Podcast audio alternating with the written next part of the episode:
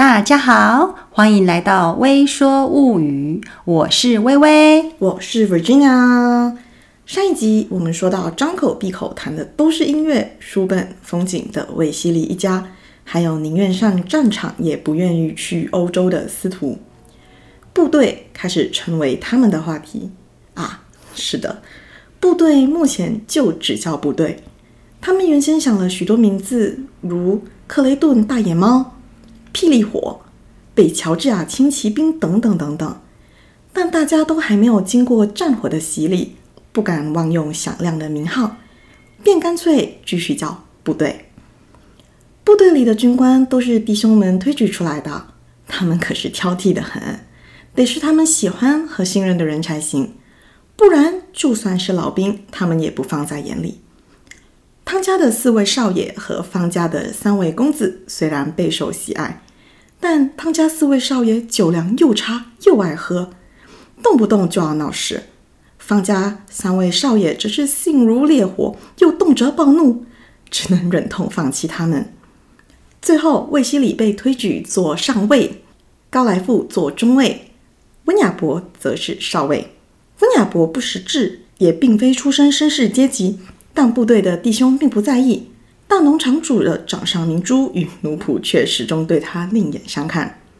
起初，只有大农场的公子才有资格加入部队，但因为克雷顿郡才成立不久，财力雄厚的大农主屈指可数，为了建立一支战力完整的部队，只好降低募兵门槛。部队每每操练，就练到酒馆去，两杯黄汤下肚，一言不合就斗殴厮杀。还没决战北老呢，就开始伤亡。汤斯图枪击高凯德，方东义枪击汤伯伦，都是在酒馆失控惹的祸。汤家的孪生兄弟刚被维吉尼亚大学退学时，正巧部队刚刚成立，便匆匆的加入。两个月前闹出枪击乌龙，两位兄弟的母亲便随后将他们送到乔治亚大学，命令他们好好待下去。在被迫离家求学的那段时间，他们可是对这段和弟兄们在一起的日子念念不忘，所以现在可是觉得退学值得很。聊了那么久部队的故事，晚餐时间也越来越近。由于思嘉不留他们吃晚餐，他们又不想回家，因此他们决定要去温亚伯的家。汤家的孪生兄弟告辞，思嘉站在塔劳庄园宅邸的门廊。听着马蹄奔驰的声音逐渐远去，才梦游似的跌回椅子上，脸庞仿佛痛到僵硬。刚才他硬逼着自己满面堆笑，唯恐汤家兄弟看出他的心事。现在只觉得嘴酸，他懒洋洋地压着自己的一只脚坐下，满心的酸楚瞬间涌出，一颗心简直要爆炸。一阵阵的痛着，双手冰冰凉凉的，一种大事不妙的感觉沉甸甸压着他。他的脸上写着痛楚与不解。他是个骄纵的孩子，想要什么只要开口就能如愿。如今头一回遇到不顺心的事，难怪他要困惑不解。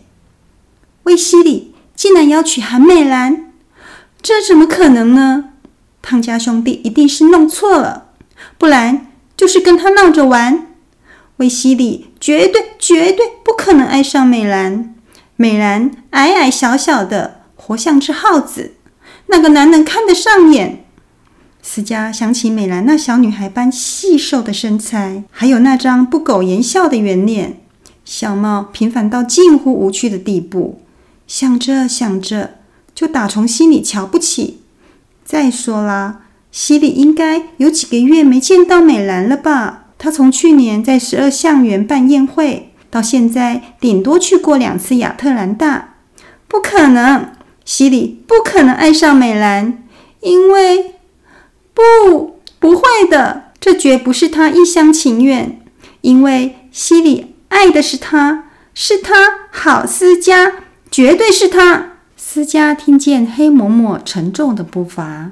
震得门厅的地板一晃一晃的，连忙把压住的一只脚放下来，尽量改换较为平静的表情，绝不能让黑嬷嬷看出他有心事，黑嬷嬷觉得郝家上下每个人的身心健康都是他的责任，郝家人的心事就是他的心事，只要让他察觉一丝一毫的不对劲，他都要跟猎犬一样追踪到底，不达目的绝不罢休。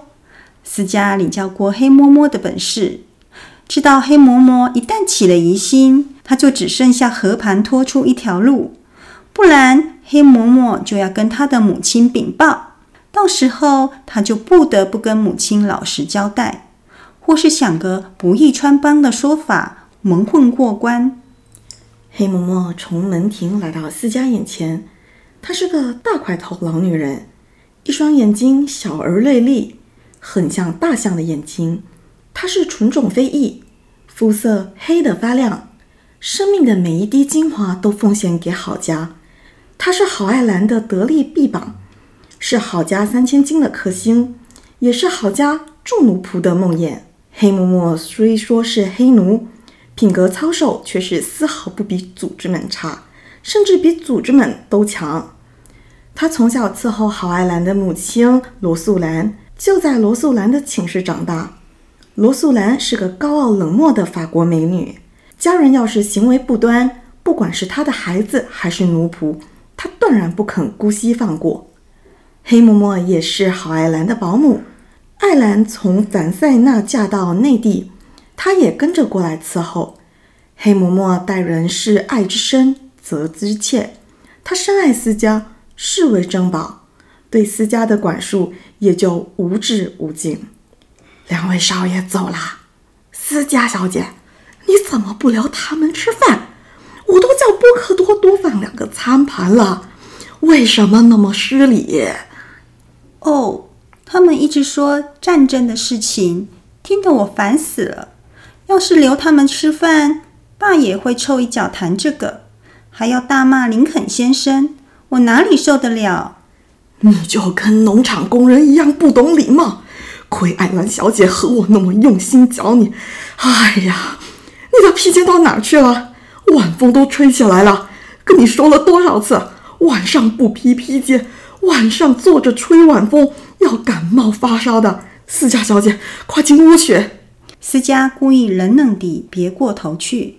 暗自庆幸，黑嬷嬷只顾唠叨她没披肩，没注意到她的神色有异。不要，我想坐在这里欣赏日落。这夕阳真好看。嬷嬷，拜托帮帮忙，赶快替我拿个披肩好不好？我就坐在这里等爸回家。你的声音听起来好像快要感冒了。黑嬷嬷一脸狐疑。没有的事。思嘉不耐烦，去拿我的披肩来。黑嬷嬷摇摇晃晃走回门厅，思嘉听见她对着楼梯井轻声呼唤楼上的侍女：“罗莎，去拿思嘉小姐的披肩给我。”黑嬷嬷过了一会儿又开口，这次嗓门拉高了些：“蛋头黑鬼，什么事都做不好，还得我自己爬楼梯上去拿。”思嘉的心都要碎了，实在经不起嬷嬷拿这些蒜皮的事情挑剔他。他坐在那儿，想找个地方躲躲，等内心的创痛平复一些，再出来见人。一时之间，却也想不到能躲去哪里。他想着想着，脑海突然浮现一个念头，心中也泛起一丝希望。爸爸今天下午骑马到魏家的大农场十二象园去，要出价购买魏家的奴仆迪亚喜，也就是他的贴身男仆泼克的胖大妻子。迪亚喜是十二象园的女总管兼接生婆。泼克自从娶了她，这半年来天天求着老爷买下阿喜，好让他们夫妻俩在一起。今天下午。不堪其扰的郝家热终于投降，亲赴魏家求购阿喜。思嘉心想：爸去了魏家，自然就会知道这天杀的消息是不是真的。郝家乐该到家了，思嘉想单独跟他说几句话，就只能从车道通往大路的地方等着他。他静悄悄地走下宅邸前方的阶段，小心翼翼回头望了望。维克嬷嬷从楼上的窗子盯着他瞧。还好还好，嬷嬷那戴着雪白头巾的大黑脸，并没有从随风飘动的窗帘空隙探出来，以责怪的眼神盯着他瞧。思佳放胆抓起她的碎花绿裙，快步走向坡道，到车道去。她穿着一双小巧的便鞋，还是用缎带系着的，想走快也快不到哪里去。幽暗的雪松在碎石道的两旁林立。在高处交汇，形成一道拱顶，将长长的车道变成昏暗的隧道。思佳一踏入车道，置身雪松满是节流的怀抱，心里顿时一轻。现在安全了，宅邸的人看不见他。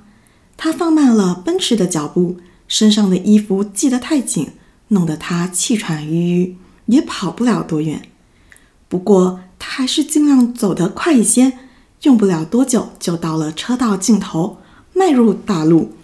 他还是继续走着，转了一个弯，一大丛树挡在他跟宅邸之间，他这才停下了脚步。他红着脸，喘着大气，坐在树墩上，等着父亲回家。他的目光沿着蜿蜒的道路一路往下看，路面被早晨的雨水洗刷成一片血红。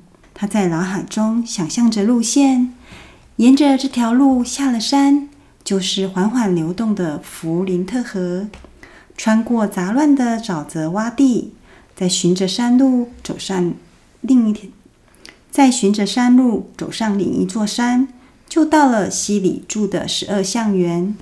这条路线对他来说只有一个意义，就是通往西里之路，也是通往那栋雄踞山顶。与希腊神殿同样气派美观的白色圆柱宅邸之路。哦，西里，西里，思佳的心跳得更快。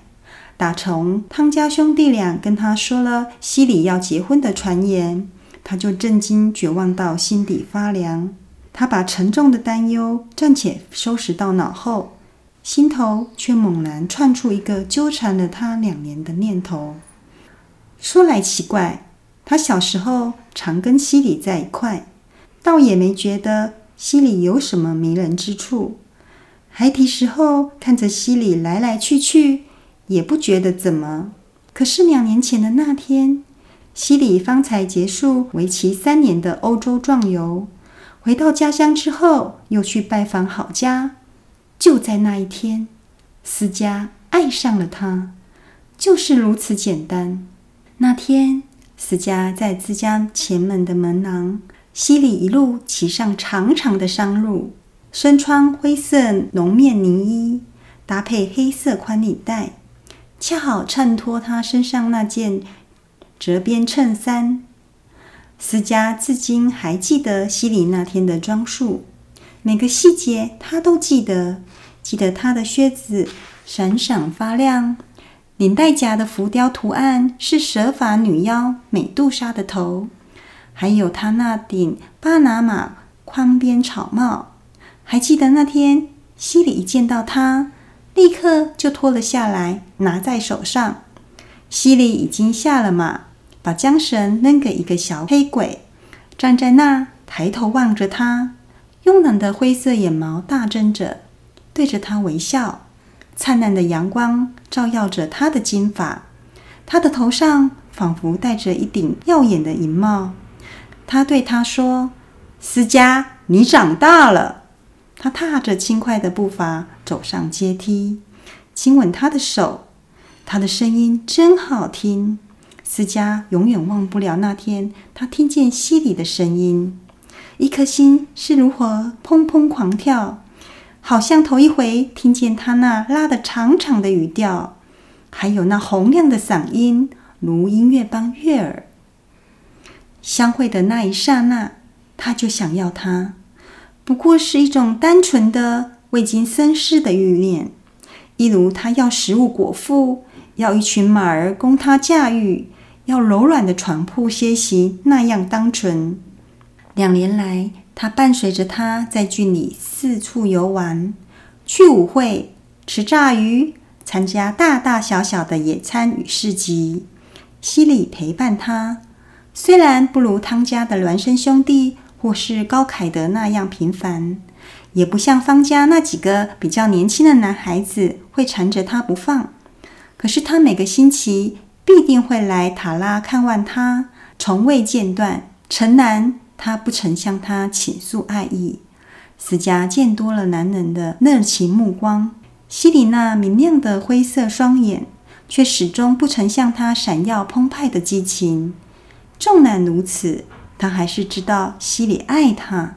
这绝对不是他自作多情，他那强于理智的直觉，还有阅历累积而成的见识，再再都告诉他希里爱他。有时候，西里看着他的眼神，既不迷茫，也不疏离，交织着渴望与被爱，使他摸不着头绪。偏偏在这种时候，他又老是吓着他。他明知道他爱他，他为何不曾开口表白？他着实不解。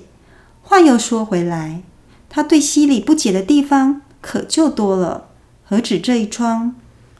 希里总是彬彬有礼，却也疏离冷淡，谁也看不穿他的心思。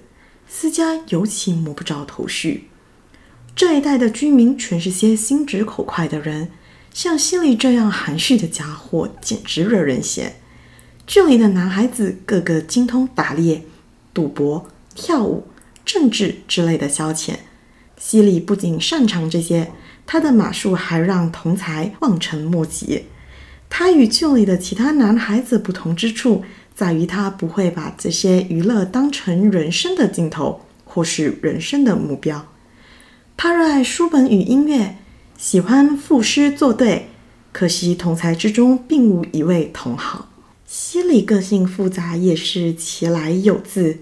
魏家男人世代相传的习性，就是喜欢在闲暇时间空想，编织一个又一个与现实完全脱节的绚丽美梦。不喜欢实践。希里心中的幻境比乔治亚州的风景还要美，他流连其中，不情愿回归现实。他冷眼观察众生，谈不上喜欢，也算不上不喜欢。他冷眼观察人生，不怎么感动，也不觉得悲哀。他默默接受这个世界，接受自己的角色，然后耸耸肩，转过头去听他的音乐，看他的书本，徜徉在他的理想世界。思嘉自己也弄不明白，他明明不了解西里的想法。为何对他如此痴狂？西里就像一个谜，像一道没有门锁也没有钥匙的门，直叫思嘉心痒难耐。思嘉越是不明白，就越是着迷。希里那异于常人、发乎情、止于礼的追求方式，只让思嘉更想占有他。在思嘉看来，希里跟他求婚是迟早的事，不会有变数的。他毕竟太年轻，太骄纵，从不知失败为何物。现在竟然平地一声雷，传来天大的噩耗：希里要娶美兰，这绝对不可能！当然不可能。上个星期，他才跟希里乘着黄昏薄暮从费尔山骑马返家。希里在路上对他说：“思嘉。”我有个很重要的事情要跟你说，这件事重要到我不知如何开口。思嘉故作娇羞，目光低垂，一颗心狂喜地砰砰狂跳，心想幸福的时刻总算来了。希里接着说：“现在不说，都快到家了，也没有时间说。啊，思嘉，我真懦弱。”他用靴刺踢了踢坐骑，一路奔驰，一路奔驰，骑上通往塔拉庄园的山路。思嘉现在坐在树墩上，想着希里这几句将他送上幸福云端的话，想着想着，突然觉得不太对劲，顿时觉得五雷轰顶。难道心里想说的是他要订婚了？哎呀！爸爸怎么还不回家？爸爸怎么还不回来？他好想赶快知道真相，不想继续煎熬下去了。他再次焦急地望着眼前的山路，寻找爸爸的身影，又是失望收场。唉，我们女主的心情好复杂啊。然后我们西里终于出现了，对，我们的西里终于出现的，她的个性也好令人难以捉摸啊。我觉得西里是很经典的文人，就是那种谈诗作赋，他要的是风花雪月。我觉得这样的人，我个人说实话我很喜欢，嗯、但是这种人不适合乱世，他们就是适合就以中国古代来说啊，在那种太平盛世之下。然后办清谈宴，然后很清高，然后我们不谈政治，不谈一切，我们觉得那些都是迂腐的那种人。对，很清高的读书人，没有错。我这种人，嗯，我听思嘉的描述，我觉得确实是一个白马王子的形象。对啊，彬彬有礼。对呀、啊。然后谈诗作赋，然后那个服装，服装，然后、哦、这真的是很理想型。我看到前面那个思嘉的描述，当然了，也有可能是情人眼里出西施。思嘉看到戏里特别好，我就觉得哦，这真的很难不爱上吧。嗯，但是是他的同才之间都不喜欢他耶。我觉得可能男生跟男生之间有一些雷达，他们就觉得这个人很假。哦，是的。然后后面呢，就又说到那个思嘉，他回想起他们的对话，对我会忽然间觉得说，哎，又是渣男。嗯，文人真的很多渣男，你怎么办？好啦，希望大家都不会碰到渣男。好，我们的故事暂时就先在这里结束。我们下一集继续跟思佳一起等待他的爸爸吧。对，看到爸爸什么时候回家？拜拜，拜拜。